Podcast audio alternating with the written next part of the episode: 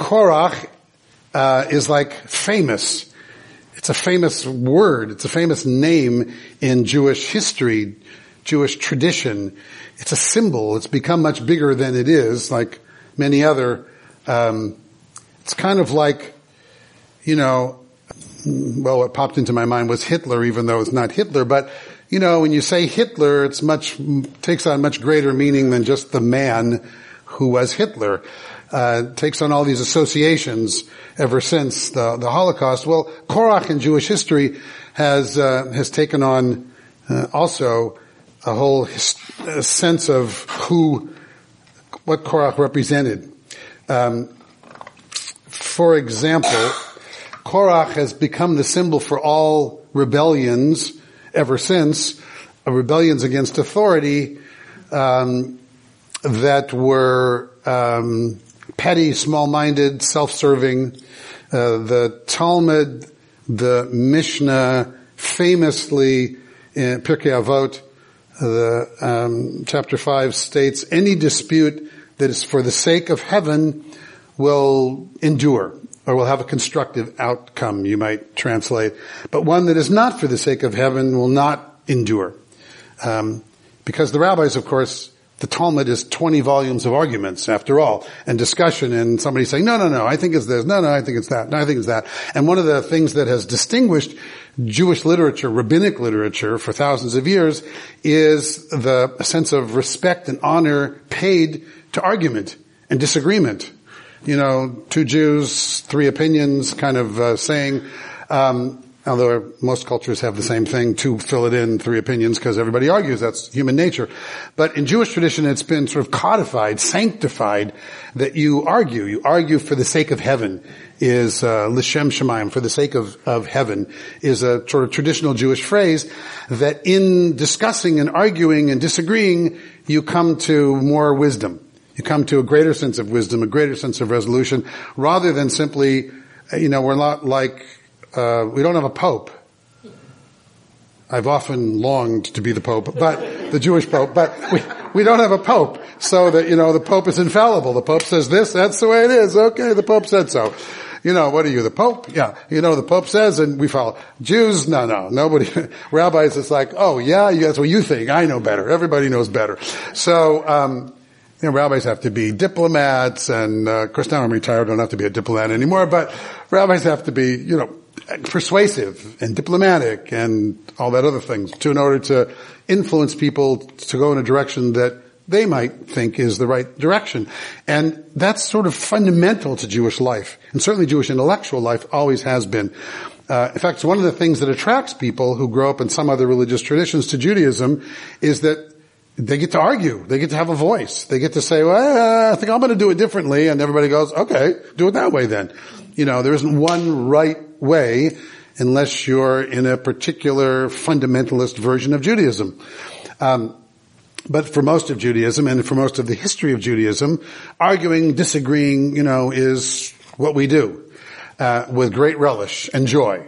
Um, so the this story today of this rebellion um, is seen in a whole different light than our tradition of arguing and disagreeing and going, you know, I think I'm, you're not right, I'm right.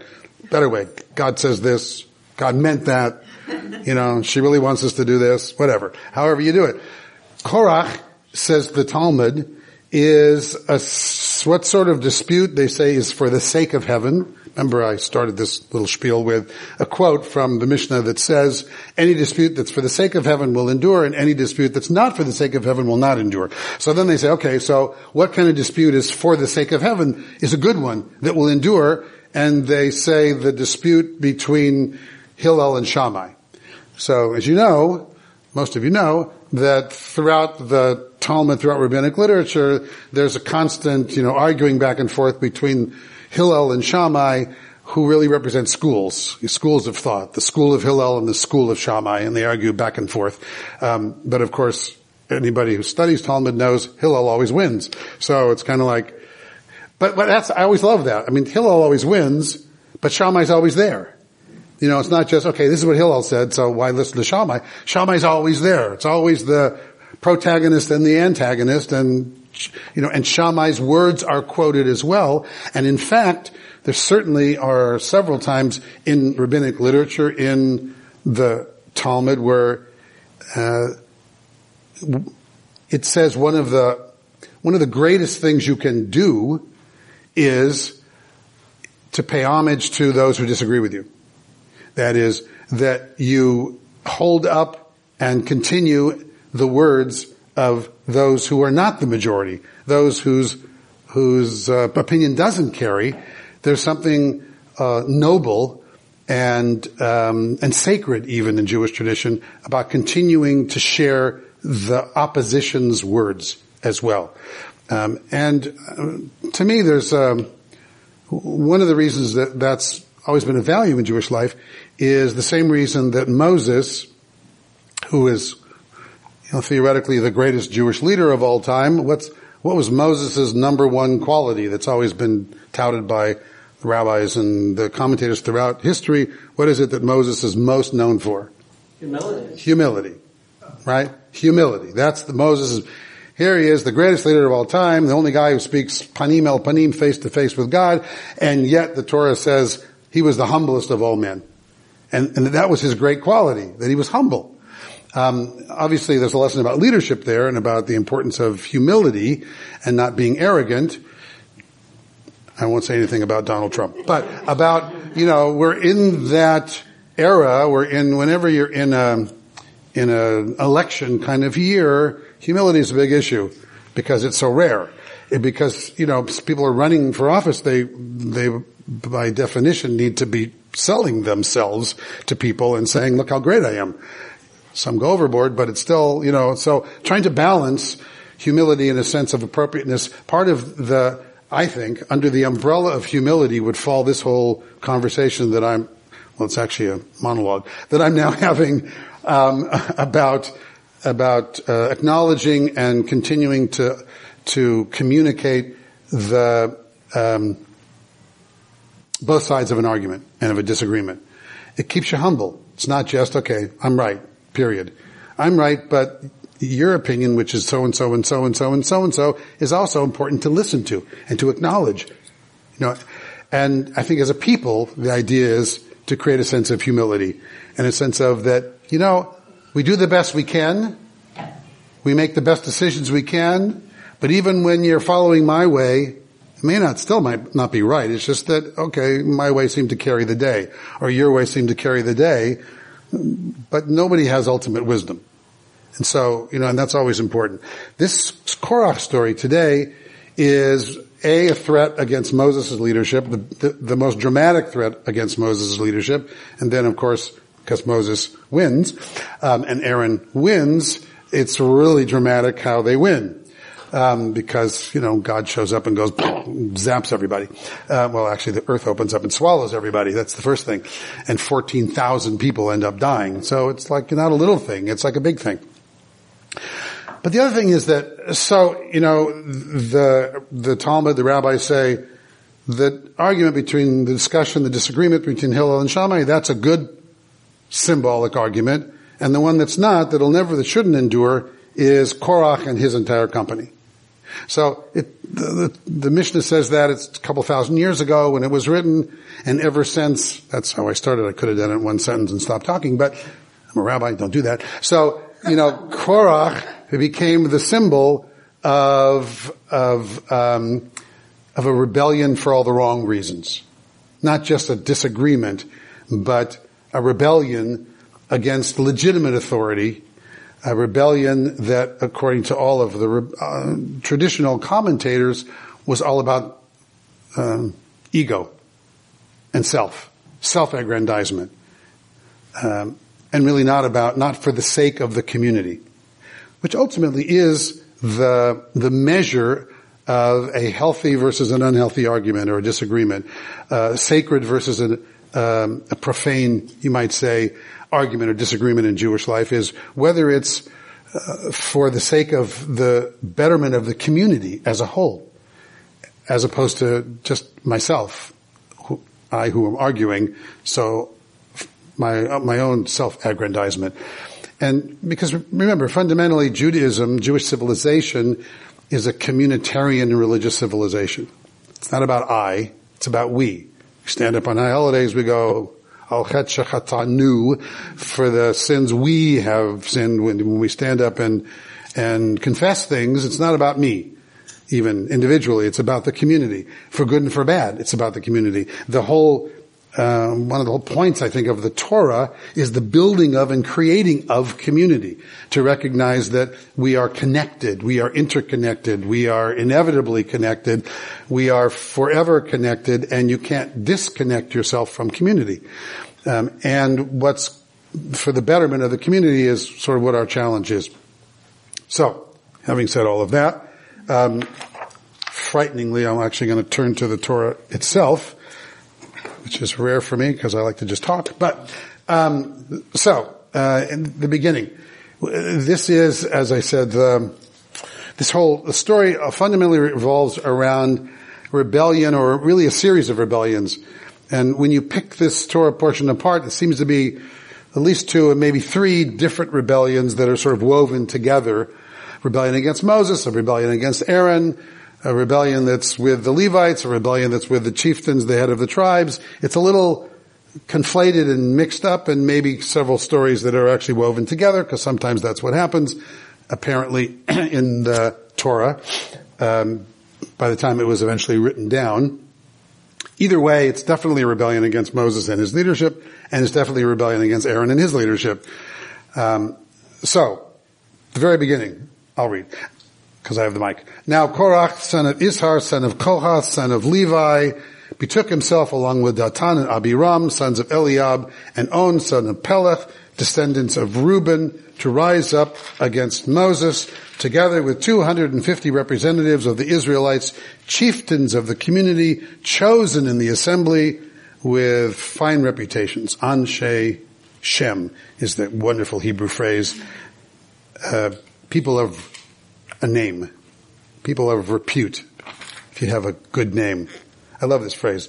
Anshe Shem. People have a, who, who have a name, who made a name for themselves. You know, um, Talmud asks, you know, what's the best quality you can have? And one of the answers is a Shem Tov, a good name. Because, of course, that's your reputation. Talking about your reputation. You can have lots of stuff, but, you know, other than people being jealous because your house is bigger your car is newer you have a Tesla, which a friend of mine calls the Prius of the Palisades. Um, the, the uh, ultimately, it's your character that matters. It's what people say about you when you're not around that matters. That's your name, you know. Um, and every time we do baby namings, I have one on Sunday. Every time we do baby namings, one of the things I always quote is a midrash that you know talks about here's a baby and all the potential that's there in this little baby. You have no idea what she's going to say or what she's going to do, but your dream as a parent is that she becomes a, you know, an Ish or an Isha Shema, someone whose name, whose reputation becomes something of pride to her, to him, and then to the family and the rest of the world. That's what you want, you know, and that's a reflection of your character. So allegedly, here we have Korach, and we get a little genealogy of Korach, son of this person, son of Levi. Why? Oh, thank you. Why? Um, why? Why do is Korach identified as the grandson, so to speak, of Levi? Do you think? Gives him a name. Gives him a name. Well, he's rebelling against his own family. Because he's a Levite. Because they're all part of the same family. It's a, it's a family dispute. It's like, wait a minute, how come you're so hot? I'm in the same family. Not only am I an important person, but I'm in the same family. What makes you better than me? It's kind of what he's saying. Now, what's interesting is that one of the the uh, commentators, traditional commentators, asks the question: So, if Korach's giving his, or someone is giving his, his genealogy, why stop at Levi? Levi was, in theory, a son of Jacob. Abram, Isaac, and Jacob. Jacob gets his name changed to Israel. Remember, 12 sons, they become the 12 tribes. That's the way it's supposed to work in the Torah. And so you'd think if you're going to say what your genealogy is, you go back to, you know, the most important, who is one of the patriarchs. So to identify Korach as a son of Jacob or the son of Israel gives you a little more clout. Well, in fact, in uh, Numbers Rabbah, which is a, a, collection of midrash, of rabbinic commentary on the book of Numbers, which this is from, uh, there's a quotation that quotes Jacob on his deathbed, Jacob slash Israel on his deathbed, saying, if any of my descendants turn out to be wicked, may my name not be associated with them, because such a person is not worthy of being called an Israelite or a Bnei Israel, a, ch- a child of Israel. So because of that, they left off Jacob, says the Midrash, because Jacob was embarrassed already because eventually Korach was one of his descendants. You know how that is. Sometimes your kids embarrass you. Well, parents always embarrass you, but sometimes your kids embarrass you too, or maybe even your grandkids. So, in this case. But the point of this, really, in, from, from the Torah's perspective, is to set up who they are. That they're, they're not just, you know, anybody there, and that's the same thing with the next page.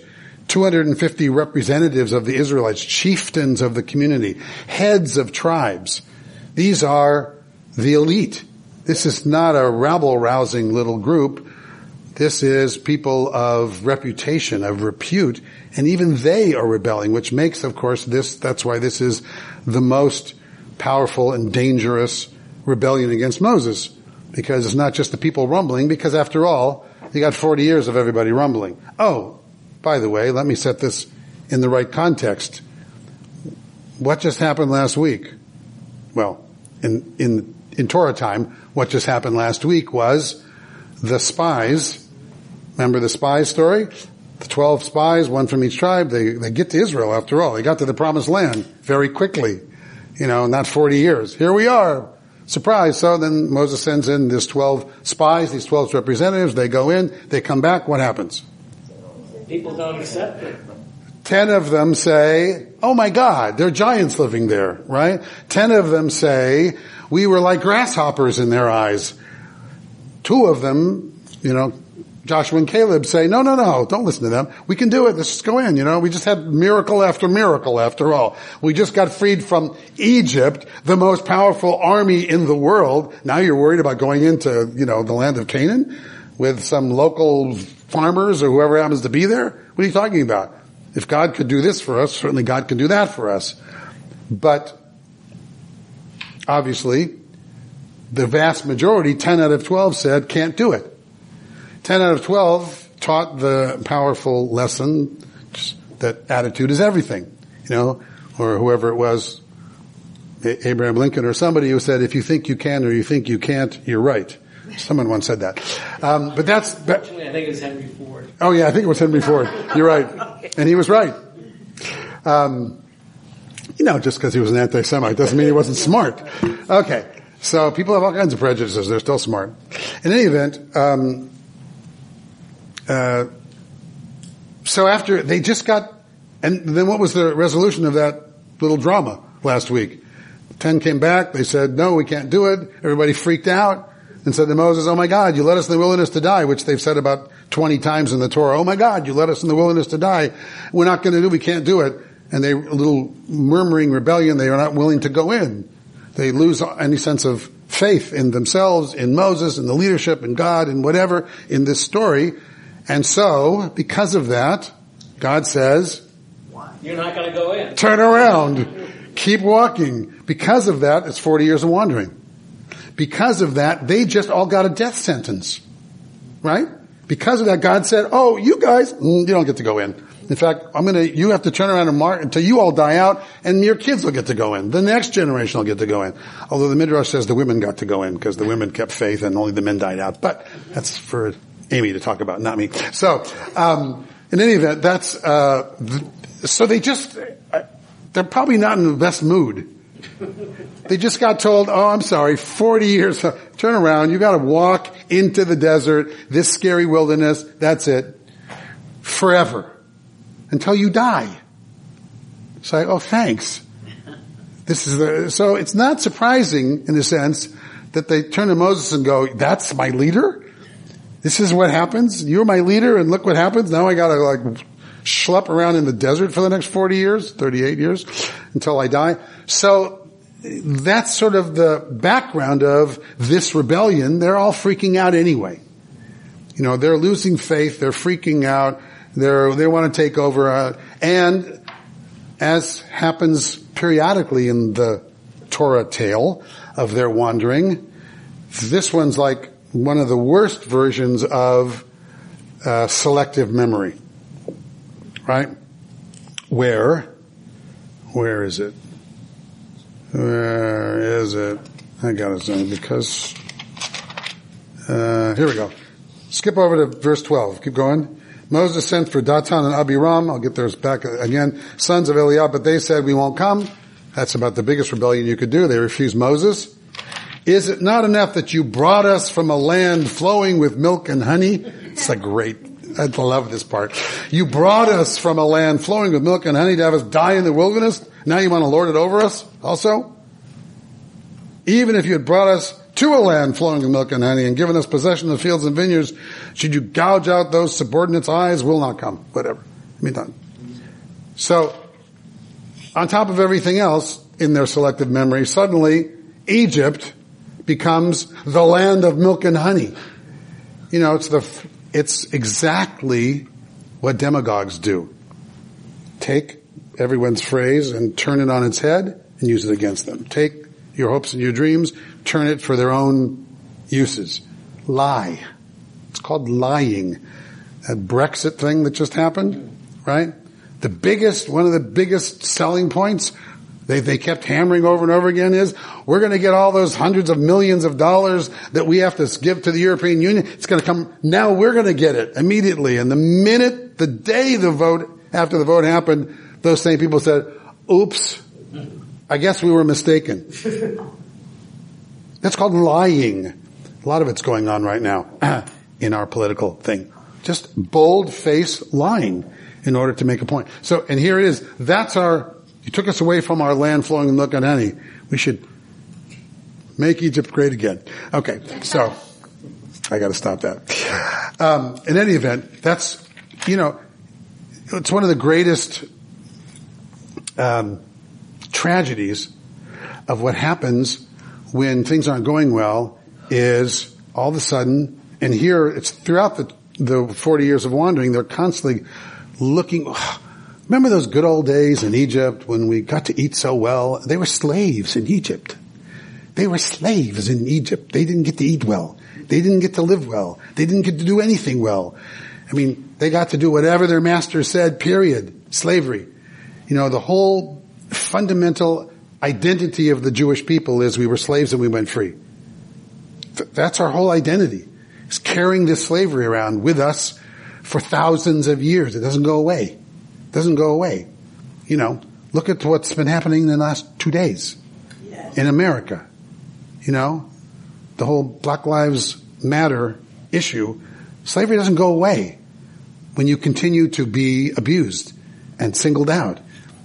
You know, I thought the president was eloquent yesterday, but I mean, look what's going on. You know, it's like a, it's a war going on. And particularly young black men are singled out and killed and imprisoned more than anybody else in the country. It's like, it's not an accident. It's not, oh, it just happens to be that way. It's the continuation of slavery, frankly, and the mentality of us and them, you know, and people's fears.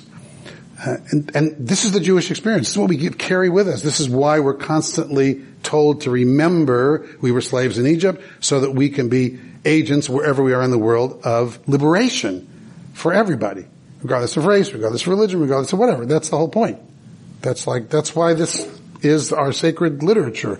Because it's, we were, and that's why the whole story is slavery. And look how quickly we forget. Look at this. They just got freed three minutes ago and all of a sudden it's like, oh yeah, I went along for those good old days when I didn't have to think. At least someone was taking care of me. I might have been a slave, but at least someone was taking care of me. You know, now I'm out here on my own. Oh my God, what's going to happen? You know, that's, the wilderness also is not just a physical place. The wilderness in Jewish life and in Torah is a metaphor for life. There's a reason we're wandering for 40 years in the wilderness and not, you know, they, we're in some city somewhere waiting for God's call. And that it's not like Harry Potter or Star Trek. Yeah, beam me up, you know, boom. You know, if God could do anything, split the sea, do all these marvelous things, you know, then why didn't God just go whatever and suddenly all the Israelites were in, in Israel? Right? Because that's not what the story's about. The story's about real people in real lives in this context. It's about the metaphor of how, how many of us wander in our lives through our own wildernesses looking for the promised land. You know, and where's the promised land and, and what makes it the promised land and how do you know when you're there? Because someone says, oh, you're there. You know, what stage of your life are you at the promised land? Everybody's always looking for the next stage. Now I'm uh, the emeritus. What does that mean? I don't know. I'm trying to figure it out. But, you know, it's like, for the next stage, wow, I made it to this stage. It's kind of like you breathe, go, oh, made it safely to here, now to there. Now what? You know, in every stage of our lives, the worst year of my life was when I was 20. I hated being 20 because I felt like I was no place. Like I, I mean, I was in college, I was somewhere, but it was like,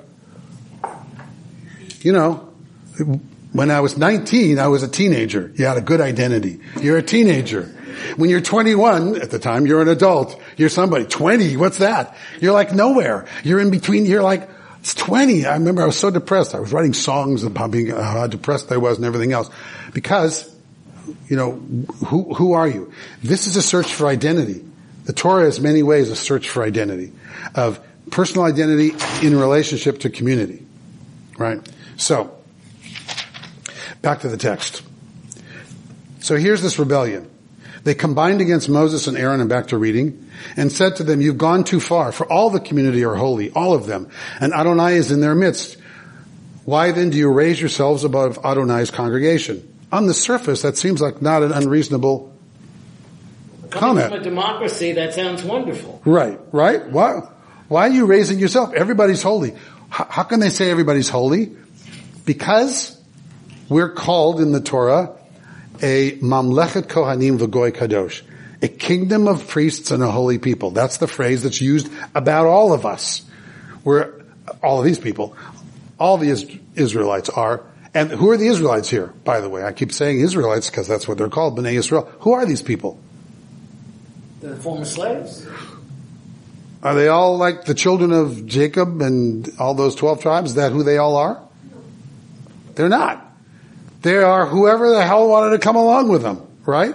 I mean, clearly it says in the Torah, it was a, an erev rav, a mixed multitude.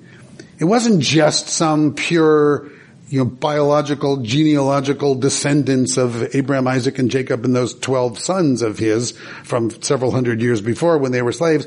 It was open season on freedom and literally whoever came along, whoever wanted to get out of Egypt, whoever they were, became, quote, the children of Israel.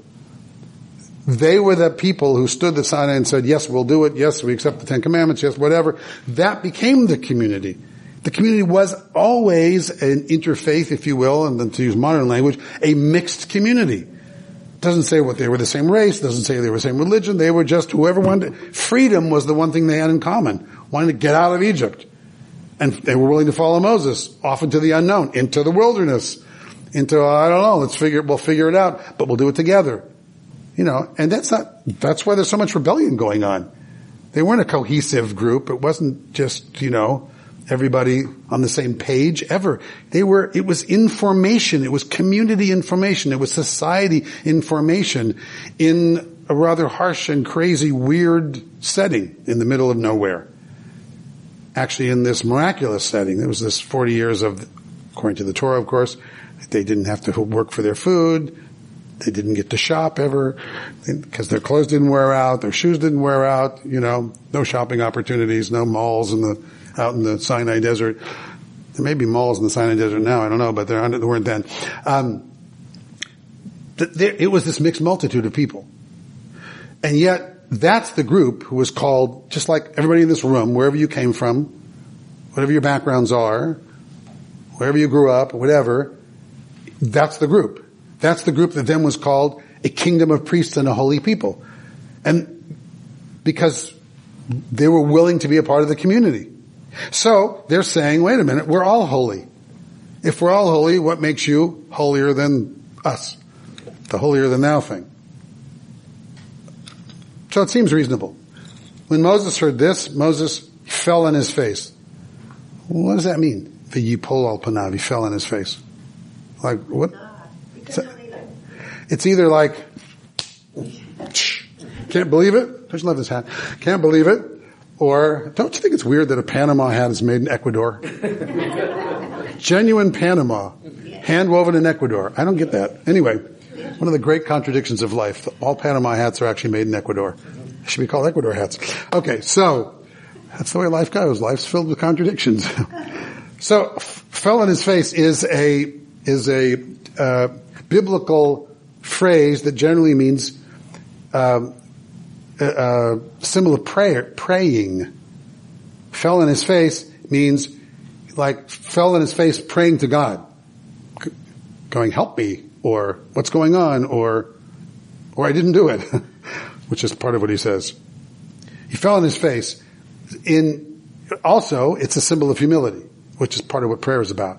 Prayer itself is an act of humility. Because if you're arrogant, we have to pray, you know. People should pray to you. Right? Who needs to pray? Every act of prayer is an act of humility.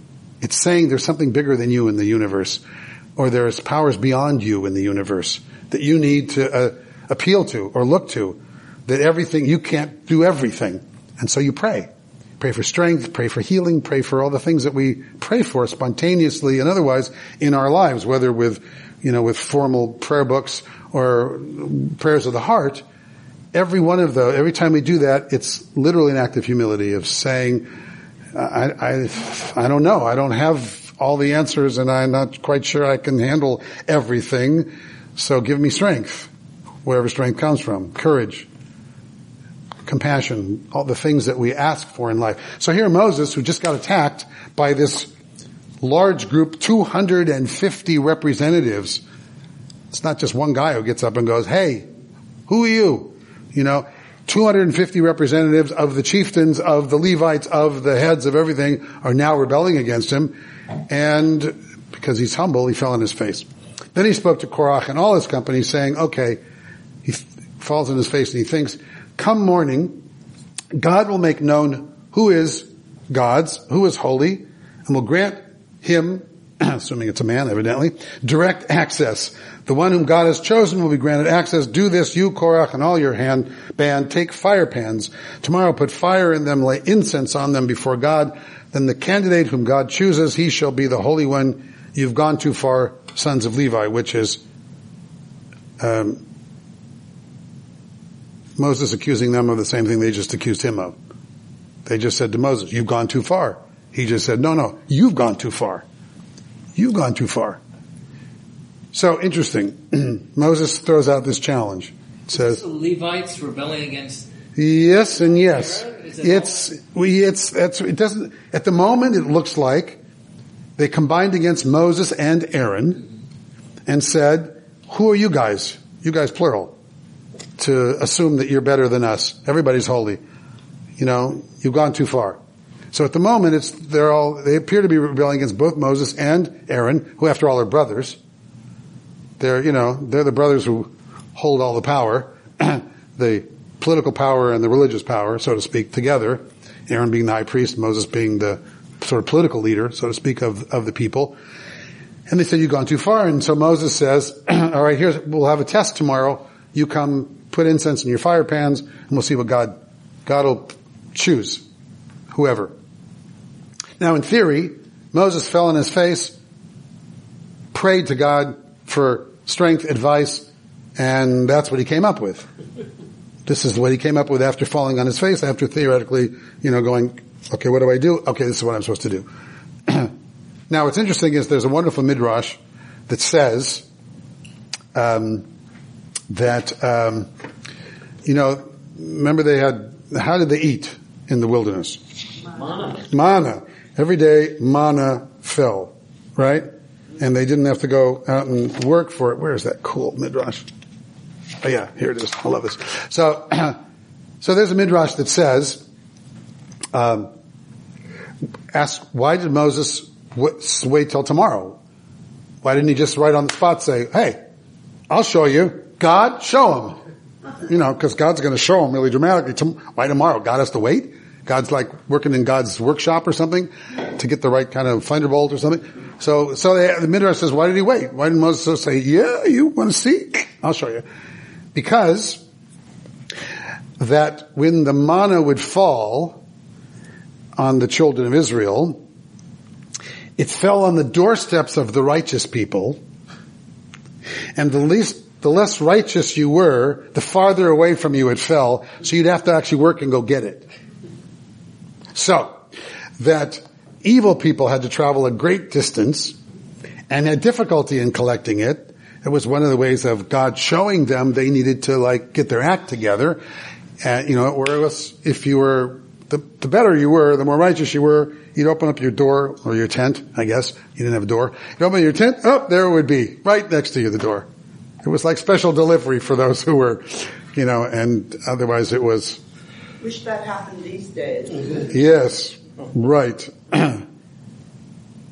so, therefore, Moses said, in the morning, when the manna falls, God will show you who's righteous and who isn't, because everyone will see how far away from Korach and all these people the manna is going to fall, and they'll automatically know that uh, God isn't in favor of them.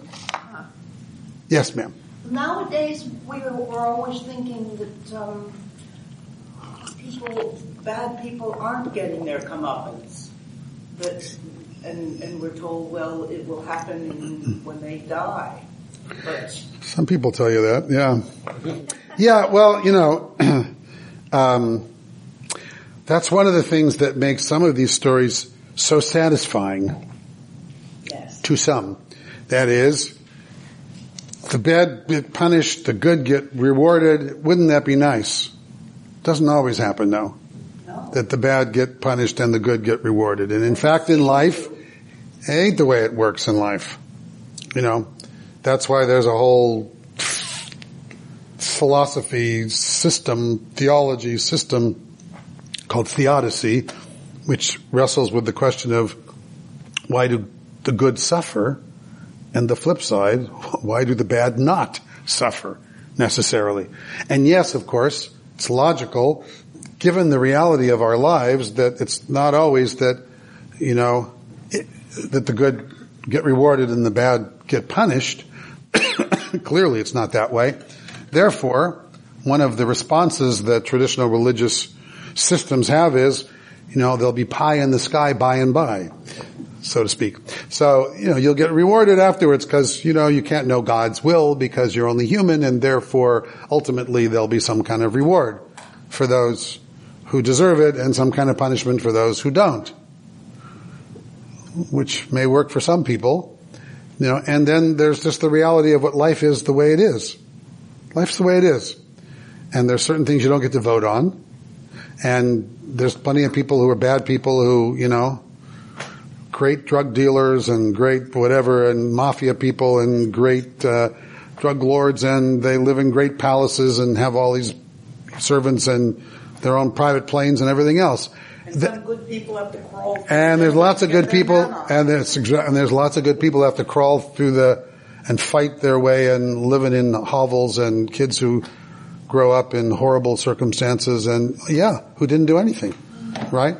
That that's that is the reality of the world. So, but on the other hand, you know, is it the case that uh, that the real rewards of life are that you get your own private plane? And, and is it true that people who have the most wealth are the happiest in life? And the people who have the most stuff are happiest in life? It's nice to have stuff. I have lots of stuff. I like stuff. But it's clearly the case that those aren't the happiest people in the world. They just have the most stuff. And when you look at all the studies of happiness in countries, it's also, you know, the United States, which is I, still, I suppose, the richest country in the world, is way down on the happiness scale of how, of countries that are happy. People in general, populations are happy.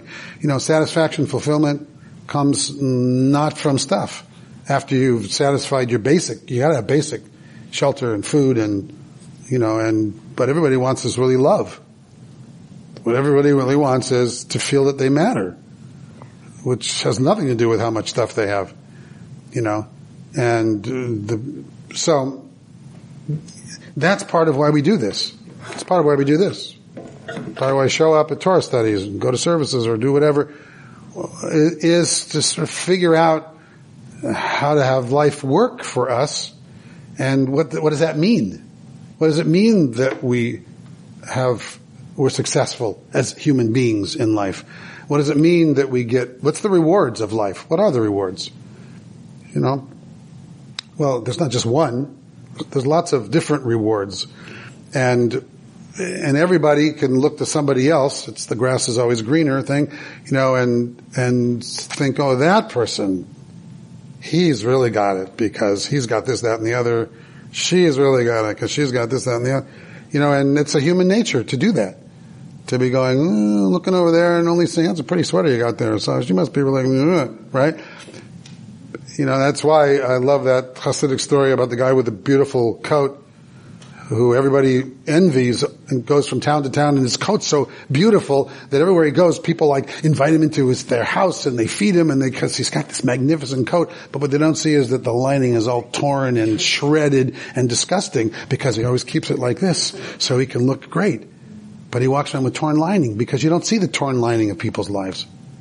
You only see the, the coat because people don't show you the torn lining unless you're a rabbi and they come into your office, and they close the door, and then then you get to see some of the torn linings of people's lives, you know, and realize what really matters. It's not the coat. You know, it's the longing for people. Yeah. Also, people don't want to see the torn linings of other people's coats. Well, that's true. I, I agree with you. Mostly they don't, although sometimes they like to see the torn linings of really important people or really rich people They kind of like it when they fall, when they stumble, when they, when, oh, so they're like Moses. That's what's going on here. Ah, you're not so great. you look like you're so great. You may act like you're not that great. You're not that better than me. Because guess what? They're not any better than you. I mean, you know, some people are smarter. You know, I'm not the smartest guy in the world. I'm smart enough. There's plenty of people smarter than me. See, I can't even speak English right plenty of people smarter than I am. So whatever. So, and richer and whatever. And if that's how you measure your own success, then you're always going to be unhappy. This person's prettier than I am. This person's like richer than I am. This person's got more stuff than I am. This person's got more kids. This person's got better kids. This person's got grandkids. I don't have any. There's a million ways you can compare yourself to other people and come up short. If that's how you determine your own value in life. You're screwed if you do that because you're always going to be less than in every category somebody. Somebody. Like who's the richest person in the world? I don't know. Anybody know who's the richest person in the world today? Who knows? But whoever you are, no matter how many billions you have, someone's got more billions, right? Imagine how frustrating the billionaires must be if that's how they measure. They got billions and ah, that guy's got one more billion than I do. You know, I mean, I mean literally that's how people are, right? How much is enough? Tenth commandment. Yes, exactly. I think that's why I think the tenth commandment is like probably the most important commandment of all about coveting others because it's the determiner of your sense of, of fulfillment and satisfaction in life. Because you're, you're dead if you're comparing yourself, if that's how you measure success. And that's part of this struggle. And that's part of what's going on here, which we may get to, we may not, but because it's me, you probably. You were quoting never will. Okay, a vote. Yes. Uh, ben Zoma says, who is rich? Yes. The person who is satisfied with what he or she has. Hasameach b'chalko. Exactly. That's, you know, that's what wealth is. Gratitude. Ex- exactly. Exactly. That's why gratitude is so powerful. Gratitude is like, if you have, if you're going to just pick one thing to focus on, in your own private meditations, one thing to have as your own mantra, figure out a gratitude mantra because that sets everything else in, in, uh, in context. When you can remember that you woke up. Isn't that the core of Jewish prayer? Fundamentally, it's about gratitude. You know, that's why we start the day going, thank thank you God I woke up, you know?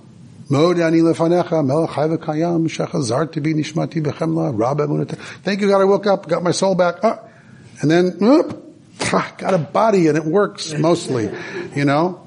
Dee fell the other day on the 4th of July. She was hurrying to the parade because I was of course marching and playing drums in the parade. So she was hurrying and looking at the parade and not looking down. Went flying and smashed her foot and cut it open and her hands and whatever.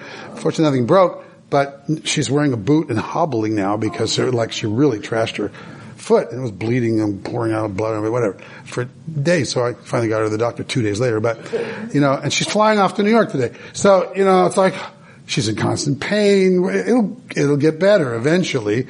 But in the meantime, her whole life's about her toe and her foot and whatever. Because we forget about all these things that work until they don't work. You know, we don't, I don't pay any attention to the fact I can do this until I can't. You know, and that is what all of these, ultimately the rebellions of life are about. People forgetting about gratitude, forgetting to be, how, that's how, how the ridiculousness of this Korach thing is exactly why it's described this way. These are people who have everything. They're the people of repute. They are the chieftains of the tribes. They are the people everybody looks up to. And they're the ones complaining and kvetching. It's like, instead of going, lucky I am you know, I'm the, I'm somebody other people look up to. Instead, it's wait a minute, there's somebody higher than me. Well, how come you're up there? You know, it's like it's part of human nature. Because it's part of human nature, that's why we have all these stories to remind us to like pop our own bubble and come back down and go, okay, let's remember what really matters in life. Which, yeah, Margot. I was thinking when you were talking about um, wanting what somebody else yeah. has, it reminds me of this personal parable that kind of mm-hmm. uh, relates to this what you were saying. And when my son Gary was about eight or ten years old, he wanted a five-speed bike, mm-hmm. and we finally bought him uh, or got him one. And he said to me after he had it, he said, you know what?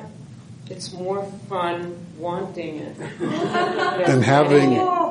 And this is from a child. and I just that was wise. Wow, that was a wise statement. Yeah. So I, I just was. Yes, it's always more fun wanting than getting. getting. It's like uh, birthdays, Christmas, Hanukkah. People open up all these presents, and then it's like okay, yeah. you know, where's the box I can play in instead? And as I can say, everybody gets bored with whatever they got three seconds later. It's about the longing for and the wanting of doing. It's like, uh, it's like uh, people, everybody tells you that. With every challenge they have, it's the getting there, it's the journey. Oh, it's the journey. Hello. 40 years of wandering. It's the journey. That's the whole wilderness. That's the whole point of the metaphor of the wilderness. It's the journey. Life is the journey. It's not the destination. They never get there. They got there and that was the whole thing. This, there'd be no Torah if they, if, it, if all ten of them had said, great, here we are. Done. It's like, okay. Then they would have no, they wouldn't have learned a thing. It's like, okay, here we go. Right? So instead, we get all these other books and all of this drama and 40 years of all the, lo- and all the other stuff going on. Otherwise, there's no story. Because life is the journey. It's not getting there. Getting there is dying. That's what getting there in life is. It's the end of your life. I wouldn't rush into the end. You know, if you can help it. You know, you want to get there as long as late as you can, as healthy as you can. That's what, and it's the journey along the way, always. That's why this, the whole Torah is, the, is really about the journey. And that's why we do what we do, which is we read the Torah scroll and we turn the Torah scroll and we get through the whole thing and we get to the very end of the Torah. And what do we do? The same day we start in again, back to Genesis. Because we never get there. Because they never get there. I mean, they get there. But, you know, later. But in the Torah they don't. The five books of Bible, they get to the very end, Deuteronomy, they're, you know, they're standing there, uh, about to go into the land. That, that's no fun. Okay. And then, then I just like drudgery after that. Then they got to work. Then they got to tell and they got to this and they got to, that. better to have the drama of the whole story, which is what really what this is, is kind of all about. Now, by the way, uh, when they combine against Moses and Aaron and say to them, you've gone too far, for all the community are holy, the commentators say, therein, even in that phrase itself, all the community are holy, lies the proof that in fact this is really about their personal arrogance. Um, because all the community are holy, every one of them, is instead of a singular, all the community is holy. All the community are holy, says uh, one of the brilliant uh, 20th century commentators, Nechama Leibowitz. She said, this shows that it's really about every individual thinking he or she is holy. When Judaism is not about that, it's about community. And so it was about Korach, Dotan, Abiram, these people saying, what makes you better than me? As if it's about me or about you instead of about us. And this was a, the best symbol and clue to really what was motivating this whole rebellion. Even though yes, they were afraid and they just got told they were going to be dying out in the wilderness, it was about personal, their, themselves, their own selfish ambitions. And when you allow your selfish ambition to take over, it, the end is inevitably not going to be good. And it's certainly not going to be in the best interest of the community. So, um, five more minutes. The um, excuse me. So, we'll read some more. Moses said further to Korah, because at least we should let them all disappear. Hear me, sons of Levi, is it not enough for you that God of Israel has set you apart from the community of Israel and given you direct access to perform the duties of God's tabernacle, to minister to the community and serve them? right? Because these are now, now he's talking to the Levites, because they're all part of that family. They have the special relationship. They got the special jobs dealing with the tabernacle, with the Mishkan, dealing with all the sacred things in the tabernacle. Now that God has advanced you and all your fellow Levites with you, you now you want to be the priests as well. That's not enough. You want to be the bosses. Everybody wants to be the boss. Until you're the boss, then it's a whole different story. Truly, it's against God that you and your company have banded together. Then Moses says, it's not about me now. Now it's about your place in life and how life is all about and your own privileges. Even that isn't enough for you. For who is Aaron that you should rail against him? Moses sent for Datan and Abiram, we read this before, and they said, this is the rebellion, they wouldn't even come. Uh, Moses, I'm skipping down, Moses was much aggrieved and he said to God, pay no regard to their oblation, I have not taken the ass of any one of them, nor have I wronged any one of them. Because they're attacking Moses, so Moses suddenly turns to God and goes, don't listen to them. I haven't done anything wrong as far as I can tell. I certainly haven't taken anything from them. I'm not trying to be greater than them. I'm just doing what you told me to do. So, Moses says to Korach, tomorrow you and all your company appear before God, you and they and Aaron, each of you take your fire pan. This is, this is a repeat. Lay incense, if you bring his fire pan, 250 fire pans, Aaron will bring your fire pans. Each of them took their fire pan, put fire in it, laid incense on it, took their place, at the entrance of the tent of meeting. Korach gathered the whole community against them at the entrance of the tent of meeting. This is why 14,000 people end up getting killed. Because Korach, this demagogue, was able to get all of these people to stand with him. Even though they didn't do anything, they didn't distance themselves either. So then Kavod Adonai, the presence of God, appeared to the whole community and God spoke to Moses and Aaron saying, stand back from this community that I may annihilate them in an instant. Every once in a while God wants to wipe everybody out, but Moses and Moses and Aaron always stand up and say, don't do it. You know, Moses always intervenes. In the midst of this rebellion, Moses stands up still and says, don't do it. But see, they fell on their faces. This is the plea prayer to God and said, Oh God, source of the breath of all flesh, When one member sins, will you be wrathful of the whole community? This is an echo of Abraham standing up for Sodom and Gomorrah and saying, just because there's some people who are evil, Are you're going to wipe all the good people out with the bad. Moses again says the same thing. Just because someone is rebellious, you're going to kill everybody? You're going to wipe out everybody? And uh, so, what is God's response? Speak to the community and say, withdraw from the abodes of Korach, Datan, and Abiram. Okay, show me that you're not with them. Withdraw. So Moses went up and went to Datan Abiram. He addressed the community and said, move away from the tents of these wicked fellows, touch nothing that belongs to them, lest you be wiped out for all their sins. So they withdrew from about the abodes of Korach, Datan, Abiram, but according to the rabbis, 14,000 of them didn't. And that's why those people ended up dying. So they came out, they stood at the entrance of their tents with their wives, their children, and their little ones. This is enough to break your heart. And Moses said, by this you shall know that it is God who sent me to do all these things. They're not my own devising. If these people's death is that of all humankind, meaning if they just die naturally, then if they're allotted as humankind's common fate, then it wasn't God who sent me. But if God brings about something unheard of so that the ground opens its mouth and swallows them up and all that belongs to them and they go down alive into Sheol, you shall know these fellows have spurned God. Scarcely had he finished speaking all these words when the ground under them burst asunder. Good timing for an earthquake. The earth opened its mouth, swallowed them up with their households, all Korach's people, all their possessions. They went down alive into Sheol, with all that belonged to them. The earth closed over them and they vanished from the midst of the congregation. All Israel around them naturally fled at their shrieks, for they said the earth might swallow us. And then a fire went forth from God and consumed the 250 representatives of the congregation and on and on. So some have said and asked, why the women and children too? What did they do?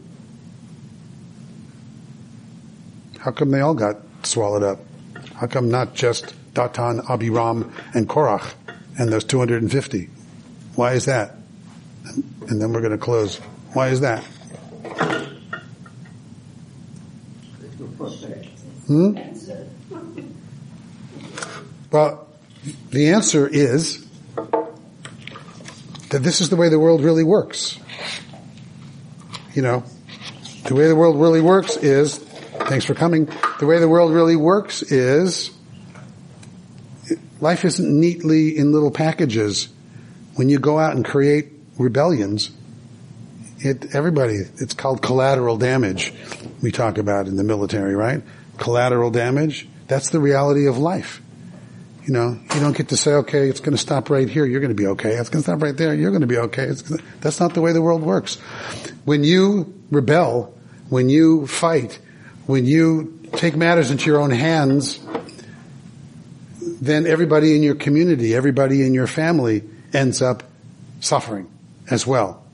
And it's part of the lesson of, of how messy life is. Life is messy. It's never clean and simple. And you can see what's going on in our communities today, this week, how horrible it is, and how many people are dying as a result of the spillover of um, what's happening in our minority communities.